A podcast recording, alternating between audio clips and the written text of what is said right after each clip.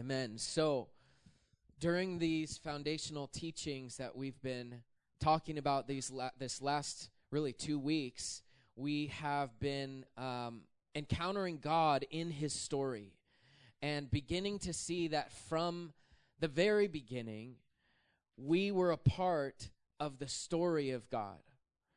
And throughout the ages and even in the local church, that story has been mostly lost. I grew up um, in a Christian home, going to church my whole life, and never heard about the story that God has been writing from before time began, the dream in his heart, Adam and Eve in the garden, the place of encounter, that that broken relationship and his desire to restore all of his creation into that place where he originally intended them to be that place of nearness, that place of closeness, that place of knowing his desires and knowing his thoughts and intents of his heart.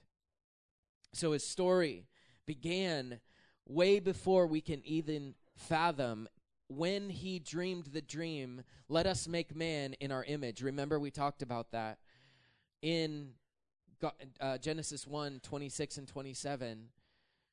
God said, Let us make man in our image. In the image of God, he created them. Three times in those two verses, God emphasized the image of God as the crowning glory of his creation was created on the sixth day, and he created us for fellowship with his, himself, for communion with himself, with the capacity to know God and the capacity to relate to him, unlike any other creature that he created beforehand. And at the end of the day, he said, It's very good. And then we saw that in the very beginning, as Adam was put to sleep and the rib from his side was taken out, and Eve was created as a partner for this one who was the t- uh, uh, a picture of Jesus, a foreshadowing of Jesus, that the bride would be taken from his side and then joined together with him in intimacy and partnership. And so we see there was the, wedding in the beginning, and then we see at the end of the story. In the book of Revelation, Revelation 19, the day of the gladness of his heart is the day of his wedding, the day when his people will be united and there will be a feast greater than any other feast that we've ever had. Isaiah says that it will be the finest of wines and the most delicious of meats. And my question is is there really going to be lamb, lamb chops at the wedding supper of the lamb? I don't know what you think about that. Um, big theological debate, right? Um, so here we see it began with a wedding, it ends in a wedding, and we're caught up in this divine romance. We're caught up in this divine love story. And this kind of takes us uh, a, a little bit to adjust to because we haven't been used to it. We haven't heard this message very often. But right now, the Holy Spirit is emphasizing this n- it's not a new face of God, but it's new to us because it hasn't been emphasized globally like the Holy Spirit is emphasizing now. So he's emphasizing Jesus as a bridegroom, the bridegroom God. Now, he's been emphasizing different faces and different pictures of himself throughout history, and we've, uh, over the last 20, 30, 40 years, really the face of God that's been emphasized is the Father, the Father heart of God. And he's been, there's been a movement, you know, from uh, Pensacola and from in Florida and from uh, Toronto with the Toronto Blessing and um, different places around the world. Hong Kong, it's happening right now. The Lord is emphasizing the Father's heart and his desire for his children. And so um, how many of you are sons of God in this room? Okay. I saw a lot of ladies raising your hand. Is that an issue for you? Really? You're like sons of God, okay? Um, so raise your hand if you're the bride of Christ in this room. Okay, guys, I is that are you having trouble with that? Don't like picture don't picture yourself in like a wedding dress and okay, this is not our God is not gender confused. Okay? all of us are sons of God and all of us are the bride of Christ. As the sons of God, we have access to his throne. That's the point. That's the the emphasis of the being the sons of God is we have access to his power to his throne, to his to to the strength of God. He comes and he defends us as his children, and and we get to um, receive that power. And then the emphasis of the bride of Christ is that we have access to his heart. We have access to his emotions. We have access to his, his the deepest longings and desires of the heart of God. That's what's emphasized with us as the bride right? And that's the face of Jesus, the face of God that he's emphasizing in this generation is the bridegroom God. Eric so beautifully talked about fasting last week. And the uh, in Matthew chapter 9 it says, "Can the friends of the bridegroom fast?" And so Jesus himself calls himself a bridegroom. He calls himself this one with burning desire and jealousy that cannot be quenched. And he invites us to be his friends, the friends of the bridegroom. And I'm just going through a few verses before we get to Matthew 24 and 25. So you can turn in your Bibles to Matthew 25. That's where we're going to spend most of our time tonight. Um, Isaiah 54, verse 5 says, Your maker is your husband. The Lord of hosts is his name, and your Redeemer is the Holy One of Israel. He is called the God of the whole earth. This is, takes a shift in our perspective because what comes into our minds when we think about God is the most important thing about us. If we think about God as mostly distant, mostly disappointed, mostly angry, mostly not interested in us as a person, then we'll respond and we'll actually treat others that way. Because what comes into our minds when we think about God is the most important thing about us. It frames our whole reality. So, most of the things in our life that we struggle with, they're not just like behavior problems or sin problems. We have a knowledge of God problem. We don't see him rightly. Right? So God is saying, You become what you behold. 2 Corinthians 3 18. You are transformed by gazing on the glory of God. And so you become what you behold. So your issues in your life are not sin problems and you just need to get them fixed. They're knowledge of God problems and you need to gaze at Him until He reveals Himself to you as the answer and as the beautiful one who you will then become like. God is not passive, distant, disappointed in us. He is zealous that who He is and who His his name be rightly understood, and he chose that his son Jesus would be the full witness of who God is and how God feels about us. Since the fall, the Holy Three, the Father, the Son, and the Holy Spirit, have been aching for restored relationship with their beautiful creation. They are the source of love and desire. Let me say that again. They are the source of all love and all desire. And we desire and we love only because they do. I love this verse in Hosea 2. And it shall be in that day, says the Lord, that you will call me my husband and no longer my master. I will betroth you to me forever. Yes, I will betroth you to me in righteousness and justice in loving kindness and mercy. I will betroth you to me in faithfulness, and you shall know the Lord. Again, it says that three times in two verses I will betroth you to me. This is who God is. He, he doesn't just act like a bridegroom, at his very core, he is a bridegroom. This is who he is. Luke 22, 15 and 16, Jesus, and the night he was betrayed, he says this. He said to his disciples, With fervent desire, I have desired to eat this Passover with you before I suffer. For I say to you, I will no longer eat of it until it is fulfilled in the kingdom of God. With fervent desire, I have desired.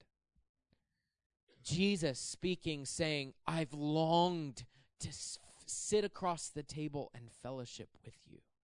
And I won't eat of this bread of the vine, uh, sorry, this fruit of the vine and bread of the earth until I see you again in the fulfillment in the kingdom of God. So, just in addition to Eric's uh, excellent message on fasting, Jesus, in a certain sense, has been fasting for over 2,000 years, waiting, longing, with burning desire in his heart to have a people that would be fully his. That's the bridegroom fast. That's the real bridegroom fast. He's the bridegroom and he's been fasting. So, before Jesus returns, we see that there's going to be three main um, three main faces of Jesus, three main revelations of Jesus that we're going to see. It's the bridegroom, it's the king, and it's the judge. And each one of them emphasizes a different reality about who Jesus is. But we need all three of them together, or else we become unbalanced. We become uh, it doesn't it doesn't fully give the picture of who Jesus is. And so as the bridegroom, it's the we see the Jesus of desire, the Jesus of burning passion for his people. And with the king, we see the Jesus of power and glory, supreme and reigning over his creation. And then with the judge, we encounter his zeal to remove everything that hinders love. He is the judge of the whole earth, and he will judge in righteousness and in justice. So we need all these three faces. Tonight, I'm going to focus mostly on the bridegroom revelation because I find most people know Jesus as the king, right? We've we've grown up with that. It's emphasized a lot in the church. Jesus is the king. And then we're a little bit familiar with Jesus as the judge. Right? We know that he's the one that um, if you know we have uh, in Hebrews 10 it says that we have one life and after that the judgment right? So jesus will judge and send bring the righteous to live with him forever in ultimate joy and those who have not believed in him to ultimate destruction in hell forever right? In the lake of fire. And so but we want to focus on the bridegroom because that hasn't been emphasized very much in the church, but it's what the Holy Spirit is going to emphasize on a global scale before Jesus returned returns. How do we know that? Revelation 22:17 says, "The Spirit and the bride say come. Even so, come, Lord Jesus." This is one of the most I believe one of the most significant prophecies related to what the church is going to look like before Jesus returns. We're going to be, so it says, the Spirit and the bride say, Come. We're going to be in such unity with the Holy Spirit before Jesus returns. It's going to be remarkable. It's going to be dynamic. It's going to be exciting as we more and more get in agreement and alignment with what the Holy Spirit is saying and what the Holy Spirit is doing. So in this verse, it says, The Spirit and the bride say, Come. So we ask the question, what is the Spirit doing in this verse? He's revealing our identity as Jesus' bride. The Holy Spirit is revealing our identity as Jesus' bride. And he's rev- so in order for us to know we're his bride, we have to know that we have a bridegroom. It can't just be a, a good language or a good metaphor. We have to actually change the way we relate to the Son of God, to the King that we know and love, to our Savior, to the one that died on the cross for us. We have to begin to relate to Him not just as someone who, like, paid the penalty for our sins and then rose from the dead so that we can live with God forever and be saved from hell we have to begin to relate to him as a bridegroom who has desire and passion burning in his heart Otherwise, we will not love him the same way.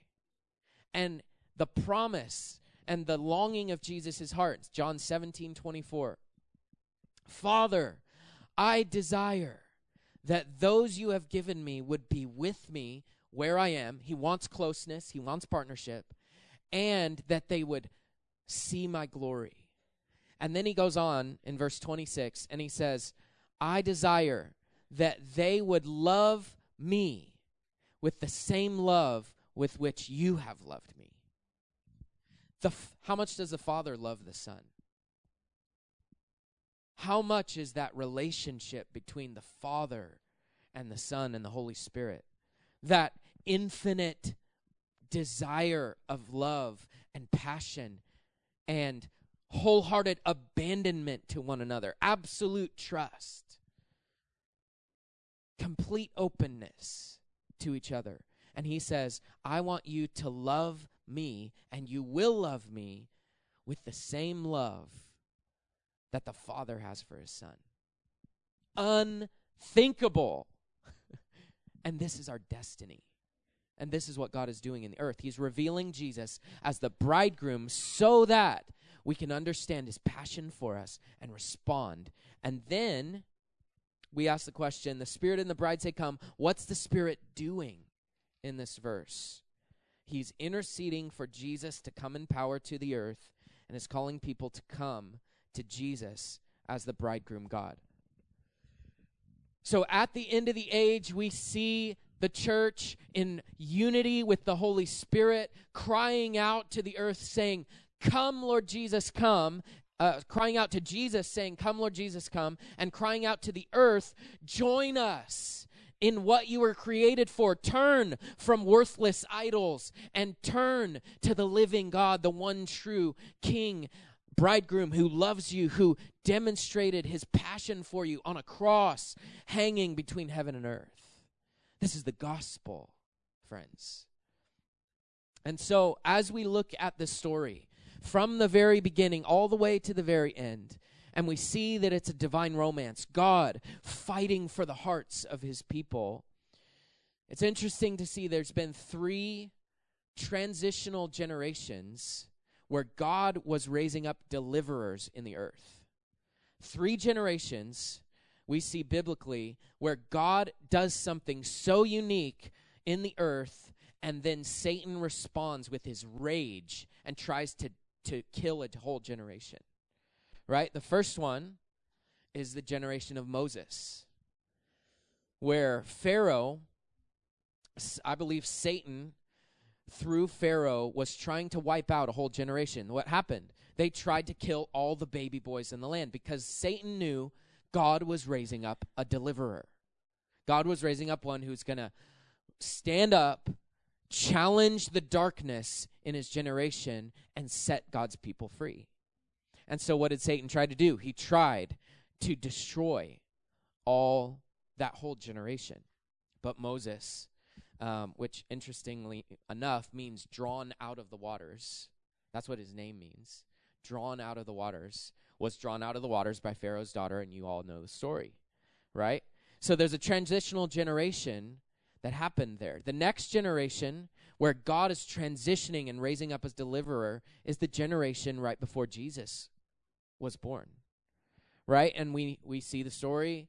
We've read it so many times around Christmas time that that um, right before Jesus was born, King Herod hears from the wise men about this baby boy that would be born in Bethlehem and he would be the next king and he didn't like that. And so Satan rages again through him and almost wipes out a whole generation again. And I was just meditating on that today, going, what if Satan had killed the 12 disciples in that generation? You know, what if he what if he succeeded? But the Lord protected all of those who he needed for that hour and raised them up raised Jesus up, obviously, as the ultimate deliverer, and then he raised up the disciples as these deliverers that would birth the church and then send the good news of what Jesus has done to the four corners of the earth. So we have Moses, we have Jesus, and we have the third generation we see biblically is the generation that's right before Jesus' return. And I believe we're living in or close to that generation because now more than ever before, a few things are happening more than any other time in human history. Number one is the church is being persecuted more than ever before in human history. There are actually more martyrs today than there have been in any time in human history. Um, we are just talking with um, James, and there's a pastor in Turkey who's actually been imprisoned right now and he's American, and he's in prison for his faith under false charges that he is um, being a terrorist uh, under the guise of trying to establish prayer and worship um, in in Turkey, and so there's uh, things like this happening around the world, and we don't hear about it very much. But there's more persecution and more raging against the people of God on the planet right now than ever before.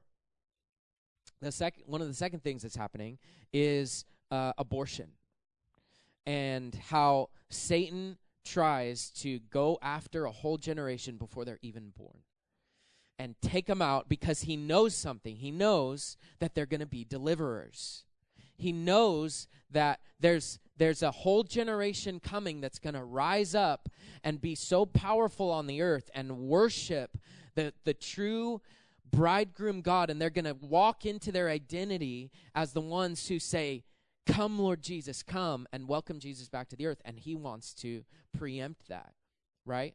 He wants to stop it before that generation can even be born. So we th- see these three generations happening before Jesus returns. Now, as we're preparing for, let me say it this way as Jesus the day of Jesus' return gets closer and closer, I believe the main the main uh, message that the Holy Spirit is going to be speaking to the church is this word prepare. Prepare. It's John the Baptist prepared the way for Jesus to come, right?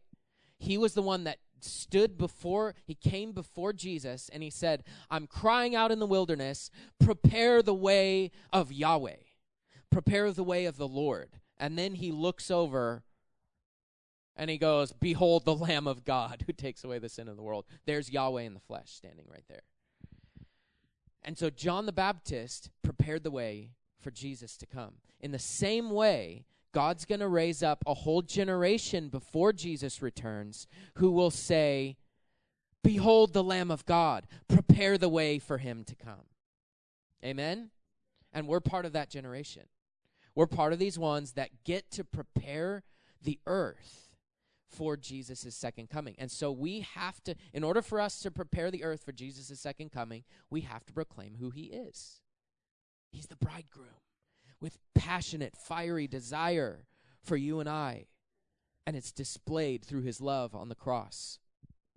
Okay, that was all introduction. Turn to Matthew chapter 25. And we had such a great time in worship that we have a lot of energy. We can just go a little bit longer tonight. Is that right? Yeah? Okay. And it's, you know, we're so blessed because uh, the later we go, the cooler it will be, right? And so so we we have all night. No, okay. Uh, Matthew twenty five, verse one. Let's read this together. We're going to go all the way ver- to verse thirteen. Say amen if you're there. All right.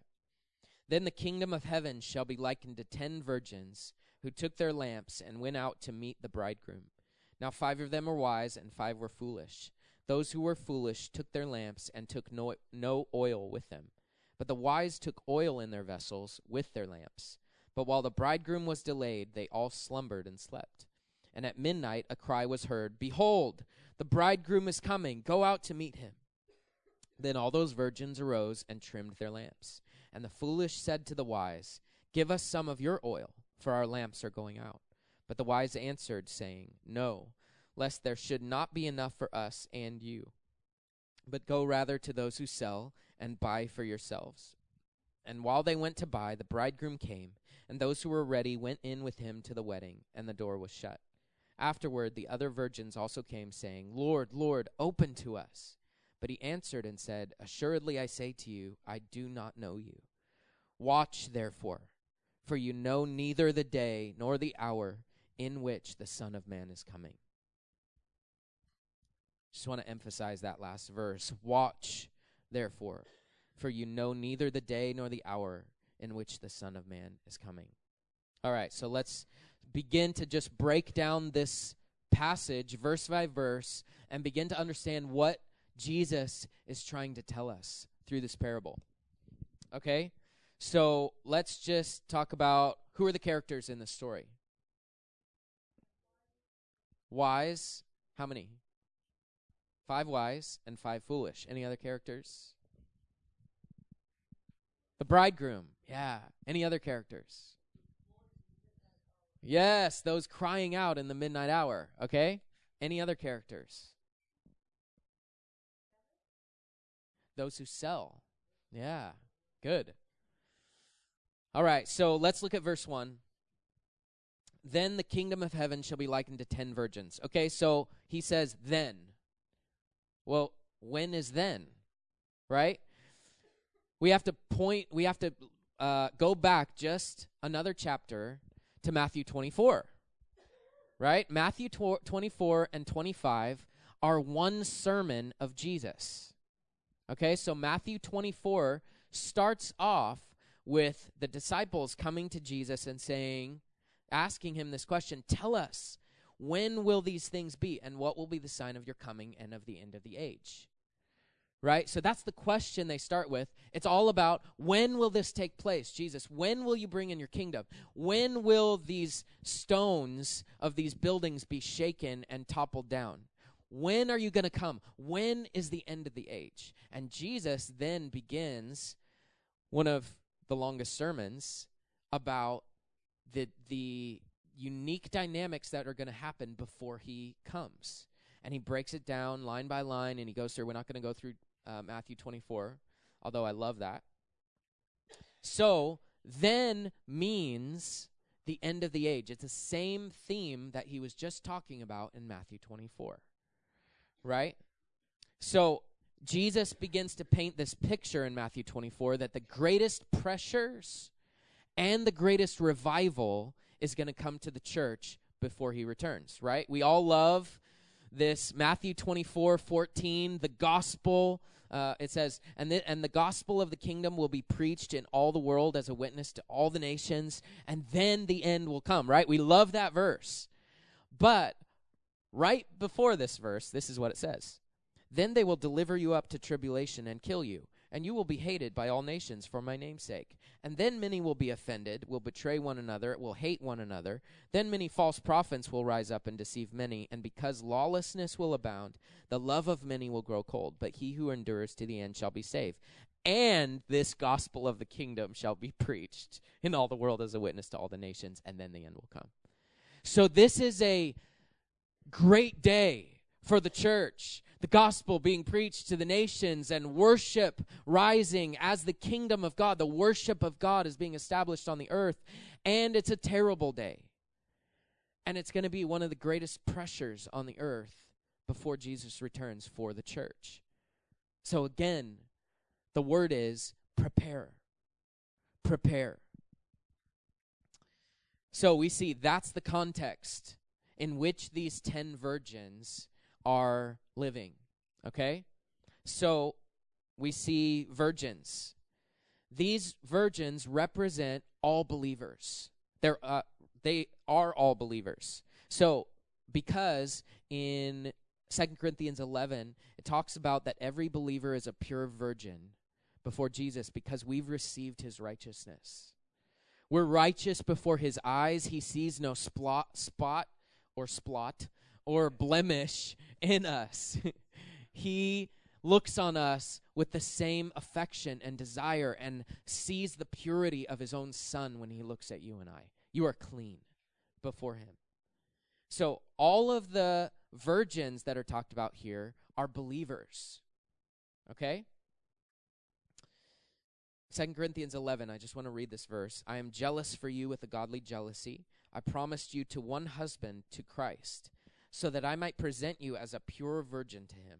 But I am afraid that just as Eve was deceived by the serpent's cunning, your minds may somehow be led astray from your sincere and pure devotion to Christ. And that's what we're talking about. This the bridegroom revelation is to inspire and create the pure and sincere devotion to Christ that he's longing for. It's to create this response of love and devotion that we would not be deceived like Eve was in the garden. Okay, so it says that um, the ten virgins and they took their lamps. So, what do the lamps represent? Lamps represent mi- their ministry. Lamps represent their light that they're holding out to others of uh, the ministry that the Lord has given them. It's their assignment. It, it's bringing God's light to other people. Okay, that's what the lamp, lamp represents. And then it says that they all went out to meet the bridegroom. So every one of these ministries actually knew the bridegroom, had the intimacy message preached to them at one time right? All of them were exposed to Jesus as a bridegroom. And the question is, what did you do with that revelation? And then it says in verse 3, uh, verse 2 first, now five of them were wise and five were foolish. And then we're supposed to ask the question, well, what, what made them wise and what made them foolish, right? Matthew 25, verse 3 Those who were foolish took their lamps and took no oil with them. But the wise took oil in their vessels with their lamps. So we see here that oil speaks of the presence of the Holy Spirit touching our heart as we spend time with God. Acquiring oil means active intimacy with Jesus. It's actively connecting with the heart of God. It means cultivating your secret life in God. That's what the oil of intimacy is all about. Is do you have a secret life of intimacy with God that has built up over decades, over your life, day after day, connecting with him, simply loving him, receiving his love and receiving revelation from him? When we do this, it increases our spiritual capacity and ability to encounter Him more. And so that's what drives us to wake up from our slumber and our sleep, put on that alarm before we have to go to work, before we have to go to school, and wake up because I know that if I encounter Him today, I'm going to encounter Him more tomorrow. Because it's building in me the spiritual capacity to hold and encounter and experience more of who He is. Amen? The oil of the Holy Spirit touches our hearts in many different ways as we pursue this. Now, it's interesting. The, even the order of the language in these verses betrays what Jesus sees as wise and what is foolish. From Jesus' perspective, he looks at these ten virgins and he says, they took their lamps and took no oil. So they were focused so much primarily on their ministry first, and they took no oil with them.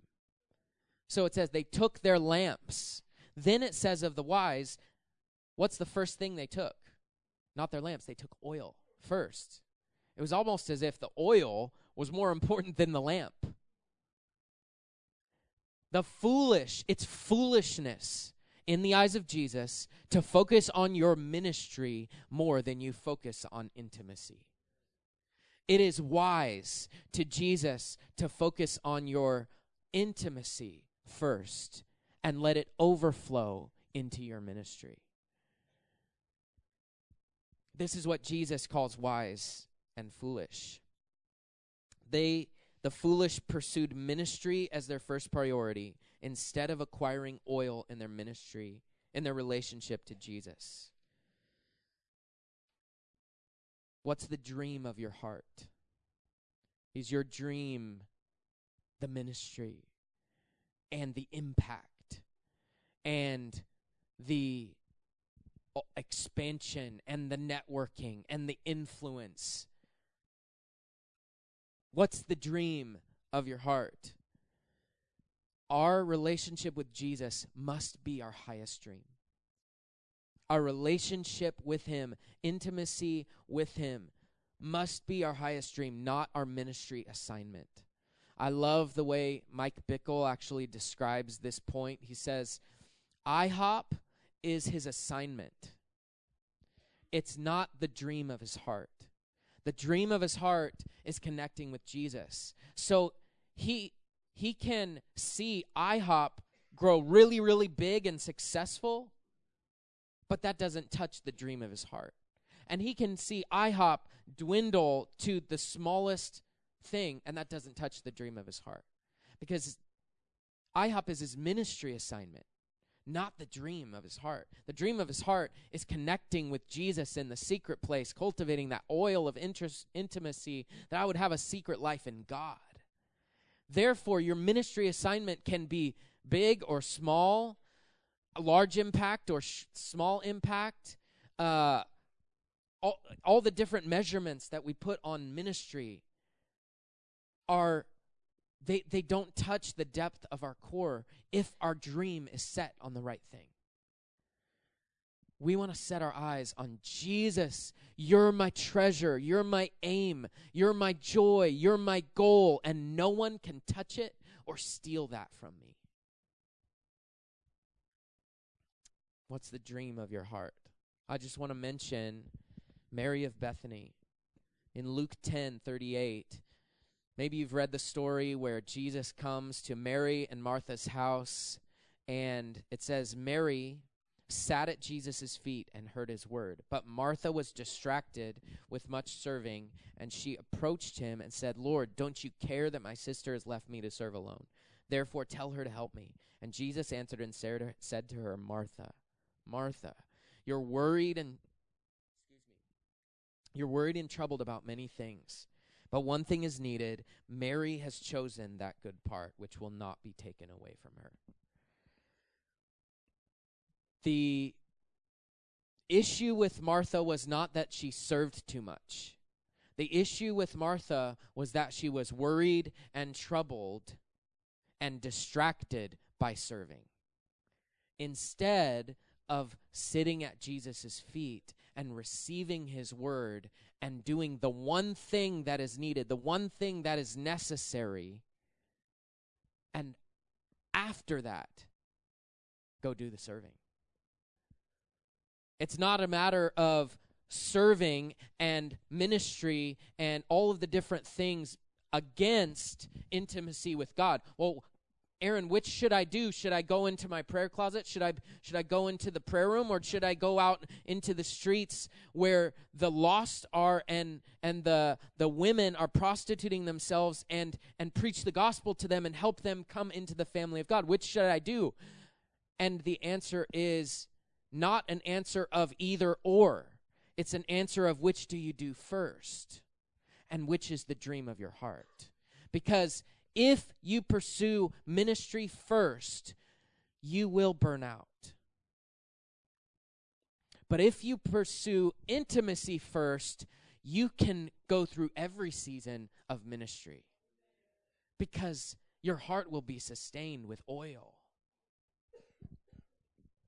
like Mary, who chose that good part. It's interesting, Jesus said, one thing is needed Mary has chosen. It doesn't just happen, it's a choice. Okay, verse 5. But while the bridegroom was delayed, they all slumbered and slept. And I I've wrestled with this uh, idea like okay, why did they all sleep? It says all the wise and the foolish slept. What why why does it say that? Like wouldn't you think that only the foolish would sleep and the wise would stay awake and wait for the bridegroom? But it says no, they all slept. So what is this talking about? I believe sleeping in the parable is not a bad thing. What it's talking about is cultivating oil in the just the natural processes of life, just the mundane average days that we all go through where we have to do the normal things of life, you know? Where every day is not just this this power encounter with God where we're seeing visions and dreams, although all of us wish for those days, right? We wish every day was those days, but the reality is we all have dullness. We all don't connect with God. We go through seasons where we don't feel his presence. We're we're feel distant from him. I'm like, am I even a Christian anymore? like, what's going on, God, you know? And then we have the days like tonight where we're rejoicing that we're called his priests and we're clothed um, in the garments of, of sonship and the amazing chorus that James made tonight, you know? So, sleeping just speaks of sustaining your intimacy with God even when it's not exciting. Even when you don't feel Him. Cultivating intimacy with God even when it's not exciting. Even when you don't feel Him. Even when you don't sense His presence. Even when the Bible seems boring. I don't know. That's my experience sometimes. I bet you guys are way more spiritual than me, so that's not a, something you struggle with at all.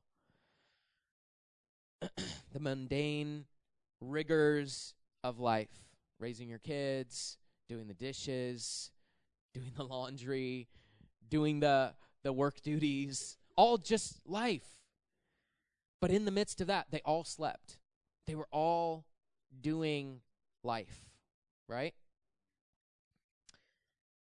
Then it says, At midnight, a cry was heard Behold, the bridegroom is coming. Go out to meet him. So we're not told who does this cry, but I believe that this is the bride at the end of the age that's preparing the rest of the earth for the second coming of Jesus. And their cry is this Behold, the bridegroom is coming, go out to meet him. So there's three parts of this cry, of this message that they're proclaiming in the middle of the night. First is this Behold the bridegroom. Number one, behold him. Go ahead. Behold him. He's a bridegroom. He's beautiful. He has fiery desire and passion for you. He's not stoic. He's not distant. He's not a God far off. He's not a God uninterested in the, even the smallest details of your heart and your life. He wants you and He wants all of you and He's waiting and He's done everything He could. He's gone to the ultimate lengths of leaving His Father's house in heaven, taking on a human frame, suffering like Justin Rizzo talked about, even before the cross, through rejection and through pain and through all the the the things that we go through he's tempted and tested and tried in every way just like we are yet without sin. And then he suffered on the cross with whips and lashes and a crown of thorns and nails and a pierced side and death suffocating on a tree And that's the cry Behold the bridegroom. He died to display his love. He is a bridegroom with fire in his eyes, desire, passion in him. He must be proclaimed as the bridegroom God. So the second part of the cry is Behold, the bridegroom is coming. There must be a generation that rises and says, Jesus is coming. People get ready. Jesus is coming. Right? And it's what I talked about last week with Isaiah 42, verse 10, where it says, Sing to the Lord a new song. His praise in all the earth. Sing to the Lord a new song. What's the new song? It's the song of Jesus' return. It's the song of his redemption of the nations. It's the song of him coming as the conquering king. It's the song of the restoration of all things. And God wants the song of his return sung before he comes to prepare the earth to prepare his people so they're not caught off guard with such zeal. Because right now, if Jesus were to come back, he would not be recognized by the majority of his people. Because we mostly know Jesus as this tender lamb that came the first time. But we don't know him as the lion that's coming the second time. And so the message is prepare. He's a fiery, passionate bridegroom, and his bride actually has been um, persecuted, and his bride has been, uh, the enemy has come against his bride, and he's not okay with that. Jesus is at war to have his wedding because he's a bridegroom with fiery desire and a husband, a husband's fury is worse than death. A husband's fury when his bride has been persecuted. So we say, Behold, the bridegroom is coming. Now, you know, everything changes when Jesus comes, right? Everything changes. Not just in the ultimate sense. So three three ways that Jesus comes. Jesus comes near us in intimacy and we get changed, right?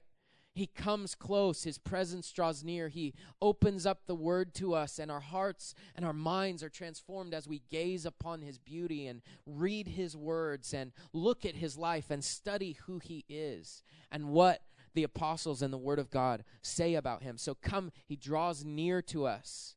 Then he comes to us in revival. So he pours out his spirit in a region or an area where suddenly things change in that region because believers begin to walk according to the word of God and they're empowered by him. And they begin to sing and they begin to worship and the witness goes out and there's a measure of revival in a specific place. So Jesus comes near us in intimacy, he comes to us in revival, and then he comes for us in the sky. And everything changes when Jesus comes in those three ways. And we want him to come in all three of those ways. Many people only focus on the come to me and intimacy part, right? And that's good. We want personal breakthrough, we want him to come close to us. And then some people only focus on the come to us in revival and breakthrough in our region, and they only focus on intercession, but they leave out the intimacy piece. And and they mostly become needs based intercessors instead of God based intercessors. And then the, a lot of the body of Christ does not focus on Jesus' return, the second coming. He's coming for us in the sky. So we have to have that, all three of those cries Behold the bridegroom, he's coming. He's coming near us, He's coming to us, and He's coming for us. Amen?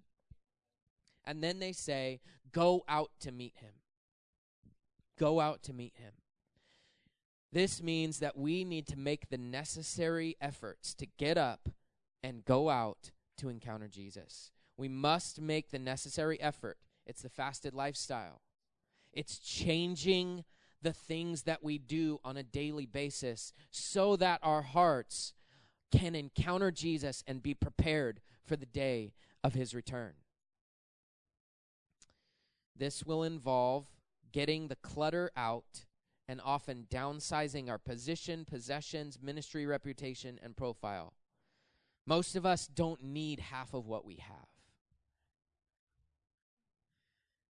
It's time to get out of bed and exert energy and make pains to rearrange your life. Just so you know, I'm preaching to myself right now. I like my sleep, but the Jesus' words are clear. Go out to meet him. Be ready.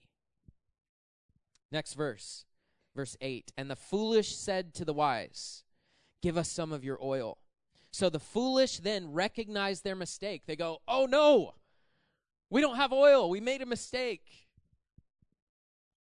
They neglected to buy oil. Psalm 119:16 says, "I delight in your decrees; I will not neglect your word." Song of Solomon 1 verse 6 says, "My mother's sons were angry with me and made me take care of the vineyards, but my own vineyard I had to neglect." In the story, she's so consumed with taking care of others' ministry, but neglecting her own heart and her own vineyard, her own garden before the Lord. So the foolish say, Give us some of your oil, for our lamps are going out. But the wise answered, saying, No, lest there should not be enough for us and you. The wise understood their limitation and acknowledged that their spiritual and his, spiritual history in God and their spiritual preparedness could not be transferred to others. You can't give your history in God away. You can't transfer it to someone else. I wish there was a way that I could just stand up here and you could all stand in a prayer line and I could just give you my relationship with God and pray for you. But it doesn't work that way. I can't give you my oil. I can't give you my secret place. I can't give you what I have have costly cost I've paid a price to discover in God. I can't give it to you. No one else can get it for you. You have to go buy oil for yourself. There's an urgency in this message that says this is not just a little uh, addition to your life, like, oh, nice, now I get to have a nice quiet time. There's an urgency about this. Jesus says this is costly, this is real, that you have to buy it. You have to pay something for it. And the cost is time, and the cost is other things get put to the side. Jesus exhorts us to buy oil, engage in the God ordained process of acquiring intimacy with God. We can't earn it, but we invest ourselves in a costly way to receive it. Jesus says the same thing in Revelation 3. He says, I counsel you to buy from me gold refined in the fire, that you may be rich. It's the same thing. There's it is costly. Jesus paid the price for us to enter into it on the cross, but it's costly. It costs us something. And so the foolish said, I didn't work for it, so now give me some of your oil. And Jesus says that's foolishness because you can't get it from someone else. You have to get it from God. The most substantial way to acquire oil is by regularly feeding on God's word. This positions our heart to receive more from God. It doesn't earn us anything before God, but it positions us before Him to receive more from Him. But there's an urgency about it because the the wise say, "Go to those who who sell," which I believe is the Holy Spirit. He he's the one who helps us and releases the that active intimacy in our hearts as we engage in faith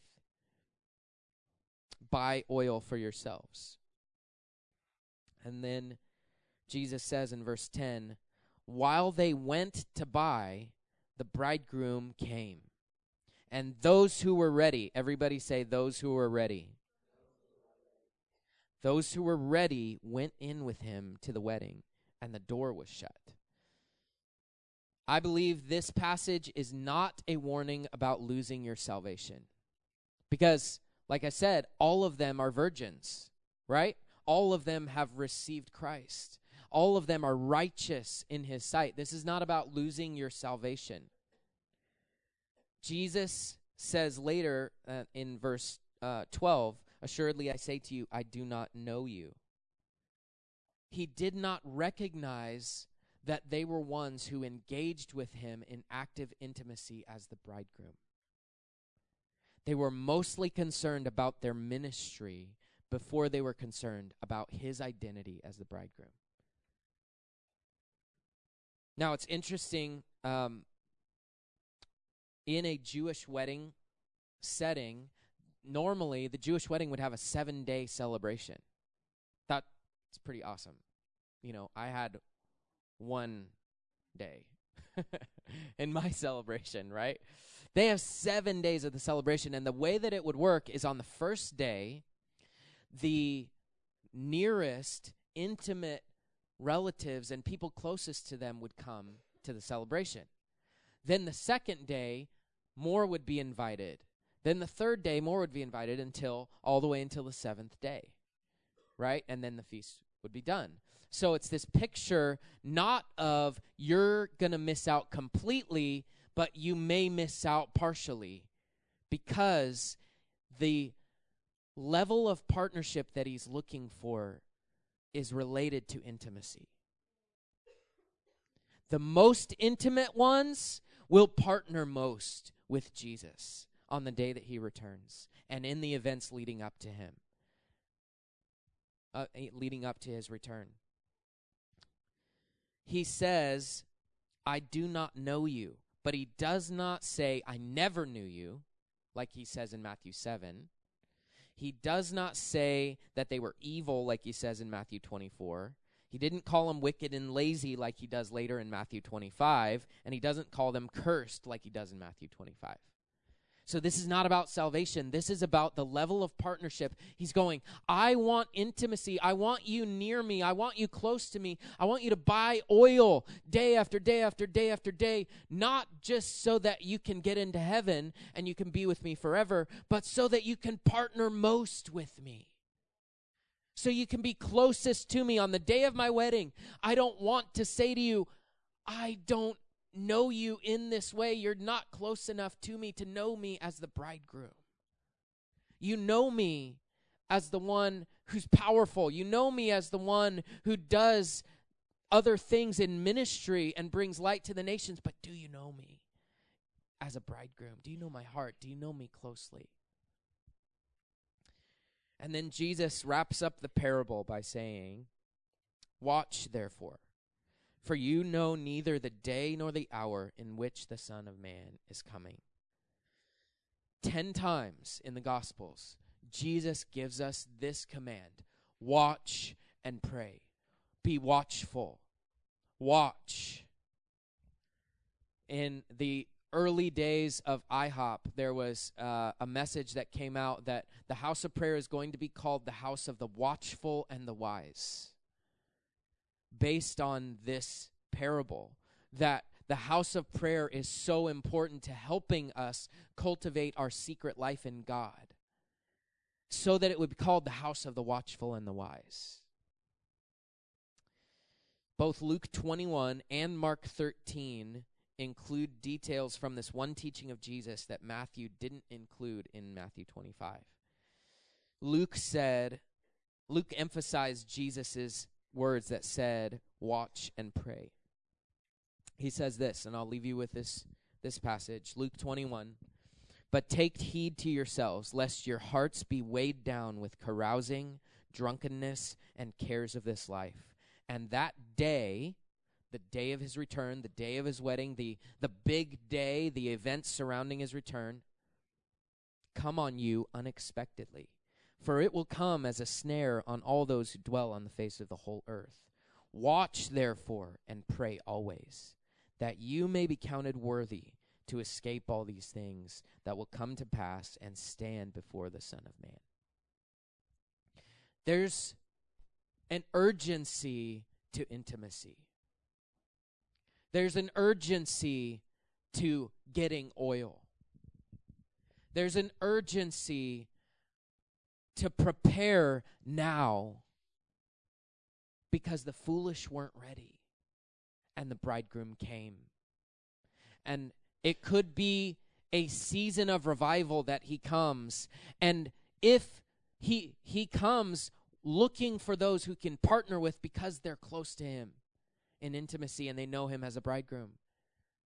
And if he comes in revival, he's looking for the one how many wants to partner with him in revival when he comes. There's an urgency to that.